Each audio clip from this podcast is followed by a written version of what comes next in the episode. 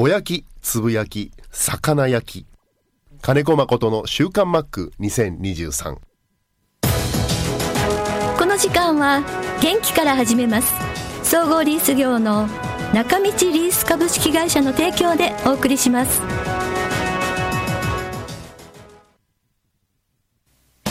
中道リースは地元の企業様へ自動車や医療機器建設機械などあらゆる分野の設備投資をサポートしています幅広いニーズに応えながら私たちの元気で地域をもっと元気に。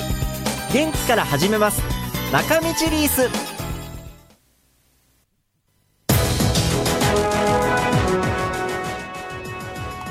週刊マックは札幌市西区のコミュニティ FM 三角山放送局が FM76.2MHz ラジオ放送インターネットスマートフォンでもお送りしています。おはようございます。安村真理です。5月19日金曜日の週刊マックは先日4月28日に放送されたピッチクロックと最近の試合時間短縮についての話の続きをお送りします。前半を聞いていない方は三角山放送局ホームページの週刊マックページからお聞きいただけます。ではどうぞ。でもこれピッチャーがあの15秒20秒ってこうカウントされるとバッターはあ構えてから8秒とか、日本のピッチャーって結構長いじゃないですかルーティン多いからね。うん。みんな引っかかるんじゃない？多すぎるのよ、ルーティン。うんみんな引っかかると思う。うん。対応するの大変ですね。でももっと言ったらバッターもルーティンが長いから。ああああはいはいははいバッターボックスに入る前とかね。うん。だからお互いいいと思いますけど、まあ、何秒が適切なのかっていうのはまた違うけど、うん。いいと思うけど、いずれ始めたらいいのになっていうのはこのピッチクロックかな。あるんですよ、日本でも今。はいはいはい。うん。アンパイアがしっかりタイムを測ってて、あまりにも遅い時は年間1回か2回ぐらいあるの、ボール宣告が。あそうなんですね。うーん。でまあそういう人って1回取られるとやっぱ気をつけるから、うんな常習犯がいるのよ。やっぱブラックリスト乗ってる人がいる、こいつ遅いんだよ、で一発一発一発な20秒、だからあえてこう可視化するとね、今攻守交代の時に2分45秒とかで2分何秒とかそこからタイムカウントされるけど、はい。あのピッチクロックアメリカはものすごいでっかい表示板が本当バックネットのところにあるのね、日本はちょっとさりげなくそうそうちっちゃめでね。ううんんうん。こうよくあのピッチャーとキャッチャーのこう呼吸が合わなくて何回かこうキャッチャーが行くじゃないですか。であの、まあ、内野陣も集まったりしてる時には審判があんまり長いと注意に行くっていうのは見るけどあんまりねもう注意ない。注意ない。メジャーは注意ない。あそうなんだ。もう。だからもうあ最後の最後の最後それでサヨナラで終わったとか。あ。へえ。あるじゃない？オープン戦では極端にそこまで。うん実際そうなわけだし。でこれややると、はい。多分ねあのテレビ中継のやり方も変わると思う。うん。もういちいちいちいちその選手をアップにする時間で解説者が 長々とコメント、いらない情報コメントしたりとかっていうのなく、もうさっさとテレビカメラワークもこう投球動作間に合うように、ほんと15秒間でさっとこう終わらして、コメントもシンプルにパッと打って テレビも見やすくなるんじゃないかななるほどね。うんうんうん。そうね。でコマーシャルもね今1分30秒か2分あるけど、はいコマーシャル長すぎると、もうもう始まってるよ始まってる。そうそうそうそう。そうへあじゃあ本当いろんなところ変わりますね。うんうん。どうしてもね、んテレビ中継ってスポンサーさんの問題があるからね、はいはいはい。日本シリーズも時短でいきましょうって毎年そういう監督会議やるんだけど。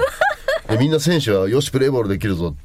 でイニング交代してはい準備できましたって言ったら、アンパイアがちょっと待ってっていうの、うん。そしたらバックネットのところにあのインカムつけた人が30秒、あと30秒ってああまだ要はコマーシャルやってるからプレーしかけないでっていう、こっちは準備できてんのって。いやそれはもうスポンサーと視聴者に対するあれですね。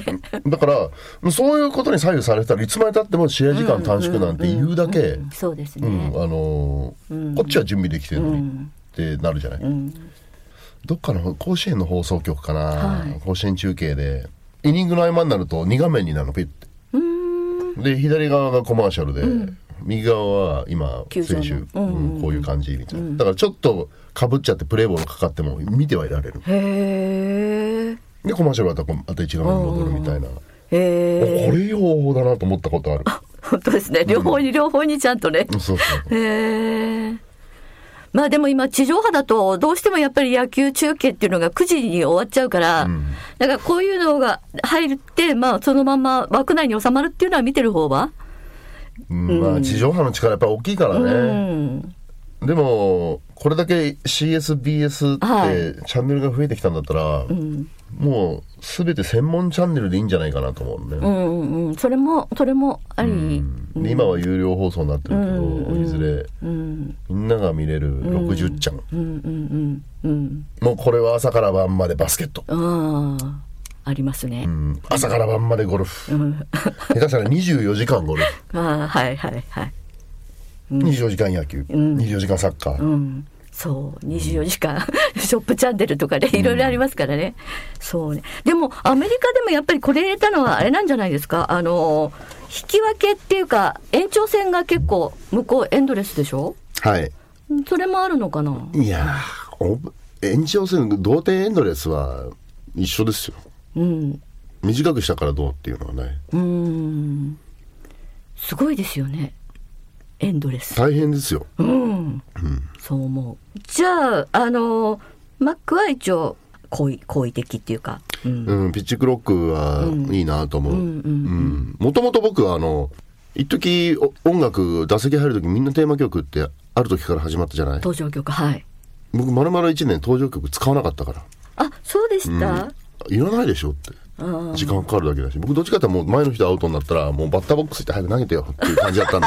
はいうんですね。だから、まあ、やるならもうパッと厳しくしっかりルール決めて、やっぱりしっかり取るっていうやり方した方が、うん嫌を言わ言わせないっていうね。うんうんうん多分は話し合われてるんでしょうねオフとかにもな話題になるんでしょうね毎回なってるはずなんだよね。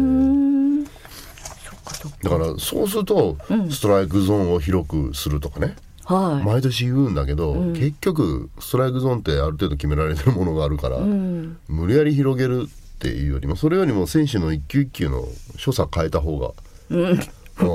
確かに理にかなってるなと思うんですよね。うんうん今はすごくメジャーでもね、クローズアップされてますけどはい。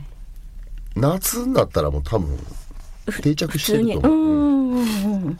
ベースが大きくするっていうのは日本でも入れられるのかな？どうなんだろうな、なんまあちょっとベース大きくするのも考えてんじゃないですか、うん。ベース板付近での怪我が増えてくればあるけど日本はまだないかな。うん。なかなかやっぱりピッチャー厳しくなるって感じ？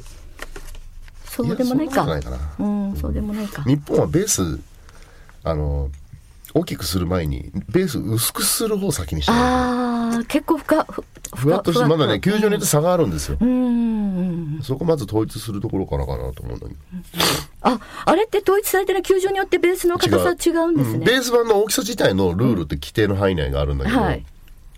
それでもあの形状から硬さから全部球場によって違うから、うーんそれ統一しないと、ちょっと高さのあるふわっとしたやつがなあー7センチずつ伸びてみてあ打球当たる確率も上がったりする、うんうんうん。しかもでかくてうん。高いだと、ったら、うん、そっちからちょと引っかかる怪我するし。そうですね。うん。まあ、そそそっちからかなって感じしますけど、ないんだ。うん。エスコン結構なんかふわっとした感じに見えるんだけど。あどっちだったかな。テレビで見たり。あのコリジョンルールができてヘッドスライディングが増えてるんですよ。はい。だからふわっとした高さがあるやつは、ん。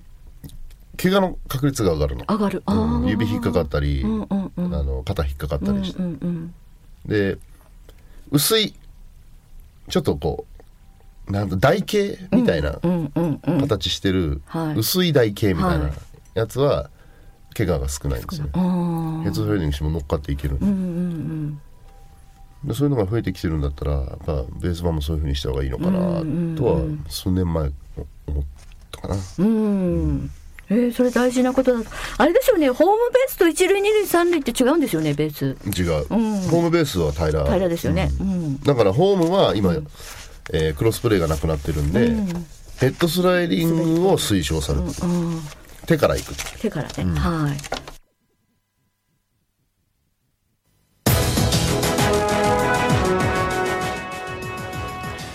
いうことでピッチクロック試合時間短縮についての話をお送りしました。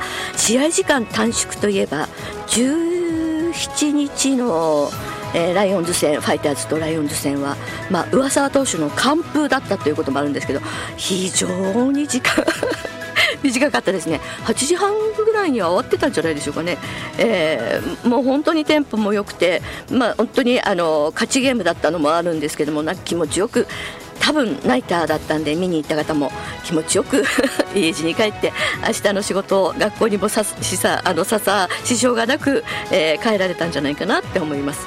まあ理想としては3時間見てる方としてはやっぱり3時間以内に終わる方が見てて楽かなという気持ちはありますけれどもね。皆さんどうでしょうかね。メッセージいただいています。ありがとうございます。13、14日にエスコンフィールドにマックの姿を見に行ってきた釧路町のサットです。ということでサットさんね釧路から本当にえー、いつもいつも大変だと思うんですけど 偉いなって思います。一塁側メインレベルの外野寄りの席だったため練習中も試合中もなかなかマックを見分けられません。これマックですよね。見分けられませんでした。なので7月8日9日にまたマックの姿を確認に行きます。ということです。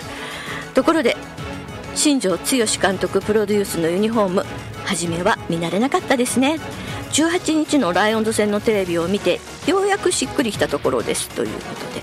私は今日までかと思ったんですけども金曜日からのビジターゲームでも着用するよということで相手チームのファンの反応が楽しみです。そうですね。今日から京セラなんですけども相手チームのファン どんな反応か楽しみですね。北の大地から応援しますさんです。いつも楽しい放送ありがとうございます。こちらこそ聞いていただいてありがとうございます。先日エスコンで行われたロッテ戦2戦とも観戦してきました。改めてですがロッテベンチに吉井監督ジョニーこと黒木コーチそしてマックこと金子コーチがいました。3人ともユニフォームがとても似合っていました。ということです。ファイターズの応援団も素晴らしいですがロッテの応援団の変わらずの迫力。選手は力になりますね。ということで本当にそうですね。団結して素晴らしい応援です。ファイターズの応援もすごいですけどもね。そうですね。あのー、マリーンズに移ってもユニフォームが割と黒と白っていう割とシンプルな色なんで変わらずなんかマックは似合ってるような気がします。ただファイターズと違うのが吉井監督もあのファイターズに行った時はまあコーチでしたけれどもあんなにこう前面に出てくる人ではなかったような気がしてまあ、監督だからですよね、まあ、本当にあの一番前ベンチの一番前に行ってマックもそれに合わせるように横に並んで2人でねよくねあの楽しそうに会話してる姿がよくテレビに映っています。雰囲気が変わったなって思って見ていますね。ラジオネームあんこさんありがとうございます。マックマリさんこんにちは。昨日は平日デーゲームの試合を観戦してきました。平日なのにどうして2万5千人も人がいるの？と自分のことを棚に上げてびっくりしました。ビジョンにたくさんの制服姿の子供たちが映り修学旅行だったんでしょうね。楽しい試合でした。そして4位が目の前に来ました。A クラスに期待をしています。それにしてもロッテマリーンズは強いですねっていただいたんですがそうなんですよ。昨日の18日の試合は午後1時プレーボールということエスコンだったんですけどもね。でそうなんですよ。あんこさんがおっしゃるように2万4580人という観客で誰が行ったんだって私も、あのお仕事してる方はもちろん行けないですよね。なので、まあ、リタイアされた方たちはあの毎日お休みなんで行ける。でしかもデーゲームなんであの楽に行ける。うんあとはでもそんなに集まらないなと思ったらあのあんこさんお話ししたように修学旅行さそしてなんか道内の小中学生の課外活動で、えー、見に来てたっていう方たちが2 3 0 0 0人いたということで。でもそれにしても2万人以上が集まったっていうのはすごいなと思います。昨日はお天気も良かったんでね、あの楽しかったんじゃないでしょうかね。勝ったしねファイターズね。伊藤大海投手がやっとエスコンで勝てたということで良かったです。そしてあの先週はマックと電話つないだんでお話できなかったんですが私もあの先週福岡に行っていてペイペイドームで5月10日の試合を見たんですね。えっ、ー、とファイターズとホークスの試合です。でその時もナイターだったんですけれども3万5000人以上の方が入っててすごいなって思いながらこう球場を見渡してたんですけどその時もですね修学旅行の学校学生が高校生中学生もいたのかな？すごい人数来てました、まあ、シーズンなんでしょうね。なのでねエスコンにも道内外からもたくさんの、えー、中学生高校生が見に来てくれると嬉しいなと思います。野球以外の楽しみもたくさんあるのでねぜひぜひお待ちしています。そしてこちらマックロードさんです。おはようございます。暑かったり寒かったりリラビエですね。大通りまで行かず近場でライラク楽しんでいます。ということでライラクあちこちで咲いていますね。芝桜も綺麗ですね。チューリップも咲いてますね。まさに春爛漫花の季節です。ファイターズのユニフォーム新庄監督らしいですね。現役の時沖縄キャンプの監督の自己流のユニフォームを思い出しました。選手がみんな実践しているのは面白い。まあ自分が似合ってる。えー、最初がたいのいい選手が似合ってると思いましたが不思議にすぐ馴染んでいますね。ということですね。皆さんは誰が一番似合うと思いますか？ロコさんからは私は万波選手が似合ってるなと思いましたっていうメッセージなんですがあのやっぱりねこう背の高い選手が似合うのかなと思って見てました。ああいうちょっとあのなんて言うんでしょうアシメントリーっていうかこう左右非対称みたいなね。うん。あと上沢投手も似合ってましたね、まあ、上沢投手も背が高いし万波投手も万波選手もすごく似合ってるし。うん微妙なのがですねこれ私の見解ですからね。私の私の見解です。コーチがちょっとかわいそうかなねちょっとあの立山さんとか林コーチとか、えー、大田コーチとかがちょっと恥ずかしそうにしてるような気がする。一人一人一人コーチはねなんとなくあの似合ってるような感じもしますけれども。ちょっとそういう感じは受けましたけれども。まあでもねこうみんなでっていうのでしょうがないですよね。うん、あれが私本当にマックがいたらどうなんだろうっていう思いで。着なきゃいけないですけどもねもちろんね。はい。みぽりんさんからもいただきました。14日母の日に行われた、えー、日本ハムロッテ戦で日本野球の面白さを実感しました。ということで試合前練習で生マックを堪能してきました、えー、母の日仕様で両腕にピンクのリストバンドをつけたマックにファイターズの選手スタッフさん稲葉 GM 鶴ちゃんが次々と集まってきて会話も忙しそうでした。ということでね。はい。そしてみえママさんからもいただきました。マリさん耳は治りましたか？気になる時はすぐ病院に行くことをお勧めします。ありがとうございます。ちょっとまだあの100%回復はしてないんですよね。で右耳もまだ完全回復ではないんですけど金曜日先週ラジオ終わってすぐ耳鼻科行きました。で耳の検査からあの声帯の検査も全部してもらって声帯はとっても綺麗。自分で言うのもとっても綺麗ということでいつも言ってる耳鼻科なんで。で耳はあの若干ちょっとあの鼓膜のところ見せてもらったんですけど器は真珠色っていうかこう水晶のような綺麗なんですけど私ちょっと濁ってるって。でも心配することはないよっていうことであのお薬をいただいてえー、ほぼほぼ回復しています。ありがとうございます。まあ遊んできたんでね。楽しんできたんでこれくらいはしょうがないなと思います。さあ皆さん今日からはファイターズは場所を変えてオリックスとの3連戦。今日は加藤投手、えー、オリックスが山岡投手。そしてマリーンズは楽天との対戦です。楽天球場移動ですね、えー、マリーンズが西野投手。楽天が則本投手となっています。さあ皆さんからのメッセージますますお待ちしています。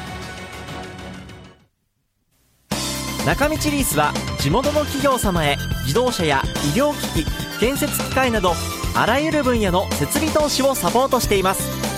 幅広いニーズに応えながら私たちの元気で地域をもっと元気に。